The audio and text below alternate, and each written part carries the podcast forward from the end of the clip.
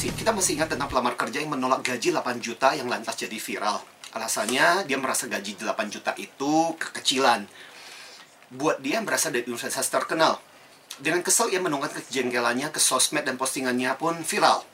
Ada yang menganggap si pelamar ini keterlaluan. Tapi ada juga yang salut dengan sikapnya yang percaya diri. Jadi siapa yang benar? Tentu saja yang menentukan adalah perusahaan yang akan menerima si anak itu. Jika saja si perusahaan yang menerima anak ini justru menilai bahwa si anak ini punya keyakinan diri, bisa saja dia diterima.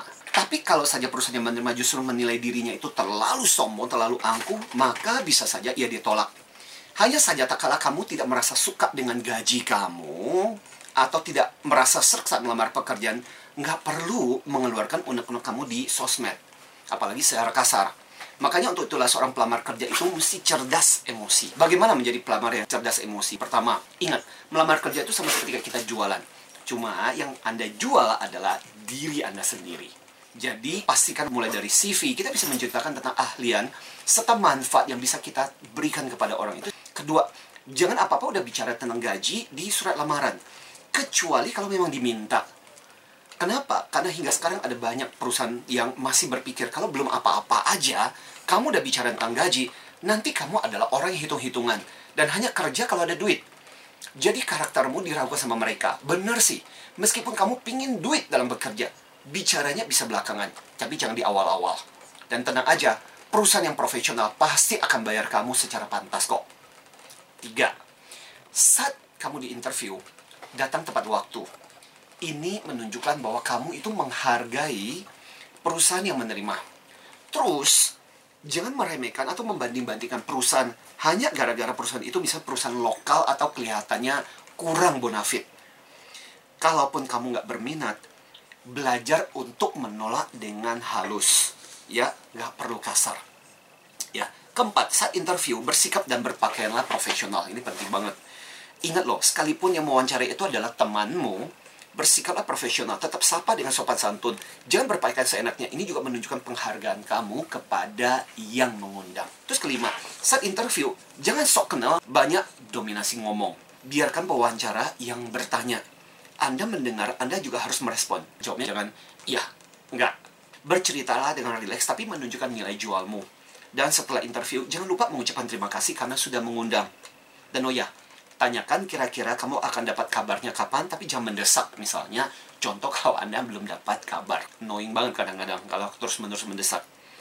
Terus ketika kamu belum diterima di satu perusahaan, jangan cepat menyerah. Kirim surat lamaran ke beberapa tempat. Kita tidak pernah tahu mana perusahaan yang akhirnya akan cocok buat kamu.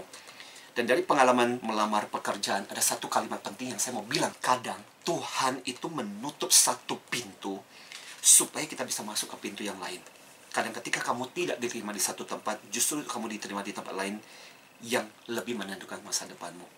Jadi pelamar kerja yang gigih, tahu berterima kasih, bersikap profesional, dan selalu berpikir kontribusi sebelum gaji. Kalau aku bisa cerita tentang di HR itu banyak deh pengalaman lucu. Sampai Seru ya? aku pernah satu kali terima lamaran nih. Aku mau bilang sama teman-teman, lu jangan aneh-aneh deh, ngirim CV. Jadi gue dikirimin CV, tahu nggak di dalam CV sih, terus ada foto cewek, foto yang gede, tahu nggak ya ukuran Oh, postcard. postcard. Oke. Agak kecil- kecilan dikit lah dari ini postcard. Foto dia terus pakai baju baju tipis lagi dengan ada belahan dada kelihatan dan kemudian jadilah jadilah itu menjadi joke di teman-teman sampai fotonya itu dipin dan ditaruh di. Ini adalah pelamar ke aku pikir ya teman-teman keterlaluan dia teman-teman HR Seru-seru ya. tapi maksud saya eh halo ini kamu nggak melamar untuk kerja di pub atau apa? Please deh. Biasanya job description yang tentang apa yang akan dikerjakan kita butuh seperti apa kualifikasi seperti apa. Izinkanlah saya memberikan tujuh hal. Orang-orang yang cerdas emosi melamar kerja. Satu Jangan bicara gaji sebelum prestasi. Pasti perusahaan tahu lah, profesional tahu kamu butuh duit. Tapi sangat tidak terlalu etis di awal-awal kalau kamu bicara dari gaji dulu sebelum kamu bicara tentang prestasi. Itu jadi hukum yang sederhana.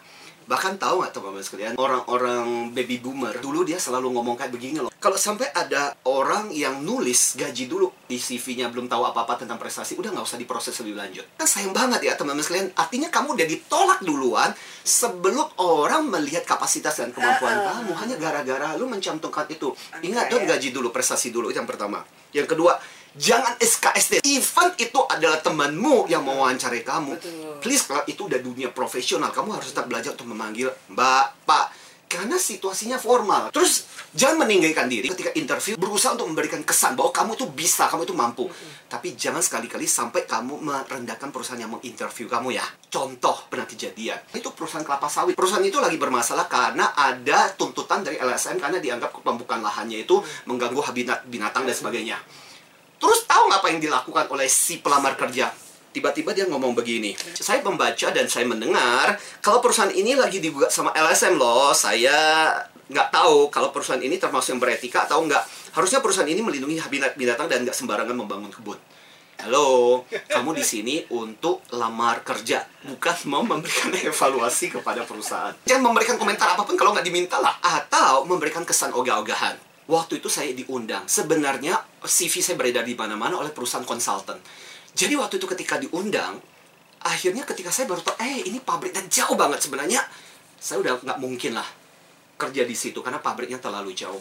Tapi I try to be professional dan berusaha untuk menunjukkan kredibilitas diri saya. Tahu nggak di bagian terakhir, tiba-tiba si wawancara ini, Pak Martin kelihatannya dari kualifikasi Bapak, mau nggak Bapak bergabung di tempat kami aja ya Pak? Jadi akhirnya saya kemudian bergabung di perusahaan konsultan internasional itu karena awalnya saya diwawancarai sebenarnya untuk klien karena ada bagian headhunter di situ. Menarik kan? Coba kalau saya menunjukkan saya ogah-ogahan, nggak tertarik, nggak berminat, orang juga "Ih, ini Nggak orang, betul nggak? saya mungkin dapat pekerja di situ. Jadi Iya. jangan pernah meremehkan. Iya. Itu pembelajaran. Berikutnya adalah ini juga penting. Kamu keluar, tapi kamu jangan menjelek-jelekan bos atau tempat perusahaan kerja kamu dulu. Hmm. Kenapa? Karena persepsinya sederhana. Gila ya, ini di depan saya, nih orang menceritakan hal yang buruk tentang perusahaannya yang dulu. Berarti, kalau dia keluar dari sini nanti, dia pun akan menceritakan hal yang sama kepada orang yang interview nanti. Karena persepsi itu akan muncul. Please, jangan pernah bercerita hal-hal seperti itu. Yang berikutnya adalah soal, jangan berbohong di CV saya pernah kejadian waktu ketika saya merekrut programmer dan dia mengatakan di situ dia bisa bahasa programmer C++ zaman itu.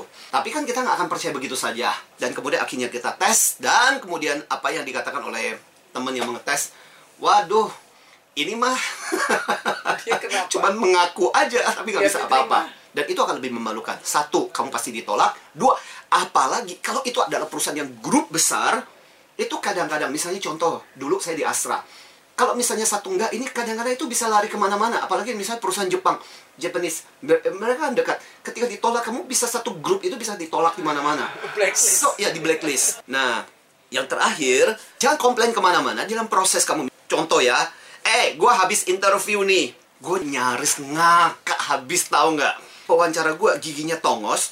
Terus kalau lihat dia bicara bibir sama gigi balapan gitu, Bo.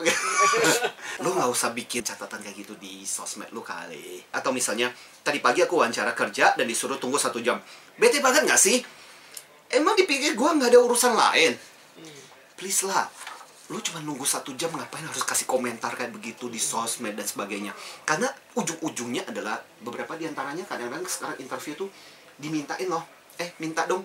Mana account sosmedmu dari situ itu kan bisa dilacak orang ini termasuk orang yang positif, negatif. Orang yang cerdas emosinya itu pada saat dia diwawancara dia seperti apa, Pak? Lima hal ya. Satu, kamu fokus pada prestasi kamu. Pada apa yang bisa kamu kontribusikan. Gaji belakangan. Percayalah. Pewawancara nggak bodoh-bodoh amat kok. Dengan melihat kualifikasi, dia punya harga. Malah kadang-kadang gini, saya di tempat saya, kalau saya wawancara, saya merasa, gila ya, nih orang ini underpaid nih. Dibayar terlalu rendah. Dan dia bersedia. Biasanya, kalau kita bayar dia terlalu rendah, dan akhirnya dia tahu teman-temannya dibayar seberapa, orang ini akan jadi demotivasi. So, Iya, malah kadang-kadang kita memutuskan enggak, kamu enggak akan dibayar segitu, malah kita akan menambahkan sesuai dengan kemampuan kamu. Yang kedua, berusaha untuk dengerin baik-baik. Interview biarkan si pewawancara yang mengontrol, bukan lu yang mengontrol. Berikutnya adalah jujur, tapi juga jangan bodoh. Beda tipis. Oke. Kamu jujur, kamu tidak berbohong. Tapi kalau tidak ditanya, kamu tidak perlu menceritakan hal-hal yang sebenarnya nggak ada hubungannya, please deh. Misalnya contoh gini. Oh, di sana saya terima 5 juta, cengeng Lu ngomong 5 juta kan? Boleh nggak dilihat slip gajinya seperti apa? Ketika Sibuk, dikirim, tahunya keluarnya 3 juta. At the end kan kita tahu bahwa lu bohong. Kalau saya, saya akan menjawab jujur, tapi ditambah. Tapi itu gaji saya dulu, Pak. Tapi ketika saya bergabung di sini, justru harapan saya memperbaiki kehidupan saya, taraf hidup saya, Pak. Ini perusahaan multinasional, saya berharap saya bisa berkontribusi seperti ini, saya bisa melakukan seperti ini. Saya berharap saya paling nggak menerima gaji berapa. So, you negotiate. Oke. Sometimes kadang-kadang ikan kamu Bisanya dites. Pak, saya bukan orang yang terlalu memperhitungkan gaji dan saya bersedia untuk menerima gaji. Oke. Kurang dari itu saya nggak jadi masalah. Tapi kira-kira Pak, Kedengar apa fasilitas apa ya? lain yang saya bisa peroleh? Barangkali misalnya contoh, Iya. siapa tahu saya dapat pelatihan. Percayalah, kalau HR itu profesional, mereka sendiri udah punya gaji berapa yang akan dibayarkan kepadanya sesuai dengan kapasitas Anda. Nomor empat, likability factor, faktor kemenarikan. Bukan harus penampilan kamu menarik. Faktor K yang pertama, keramahan. Ramah, menyenangkan, smile, jangan jutek. Dua, koneksi, nyambung kalau diajak ngomong. Tiga, kepekaan. Jadi, peka, respon terhadap apa yang terjadi. Dan empat, menunjukkan ketulusan. Seringkali ketika wawancara terjadi, cukup cukup cukup masuk di dalam ruangan. Orang sudah akan muncul persepsi. Gimana kesanku, auraku tentang orang ini gimana. Sebenarnya persepsi itu udah muncul pada si interviewer. Makanya lu harus belajar bangun L faktor. Dan yang nomor lima yang terakhir adalah kamu harus menunjukkan bahwa kamu pede, percaya diri. Tapi jangan over. Saya mencoba berbicara dari orang HR sesuai dengan kaos saya jangan jadi orang HR berat biar aku aja. Teman-teman yang sedang melamar kerja ini beberapa saran. Pertama-tama pelajari. Jadi tahu dulu pasaran kamu tuh berapa. Apalagi kamu fresh. Dan pelajari organisasi itu ingat fokus pada kontribusi skill kamu sebelum kamu bicara tentang gaji. Gaji akan mengikuti. Dan kalau kamu ditolak buat teman-teman yang sekarang ini, Pak, aku lagi berusaha masuk ke perusahaan tapi ditolak. Tenang ditolak. Pengalaman saya adalah saya juga ditolak. Ada bank menolak saya, tapi akhirnya ketika saya melihat ke belakang saya bersyukur perusahaan-perusahaan itu menolak karena ketika ketika ditolak malah akhirnya aku bergabung masuk di Asra dan itu menentukan masa depanku. Yes. Ketika Tuhan menutup satu pintu kamu, dia membukakan kamu untuk pintu yang berbeda. Dan yang so be always grateful apa pun yang terjadi.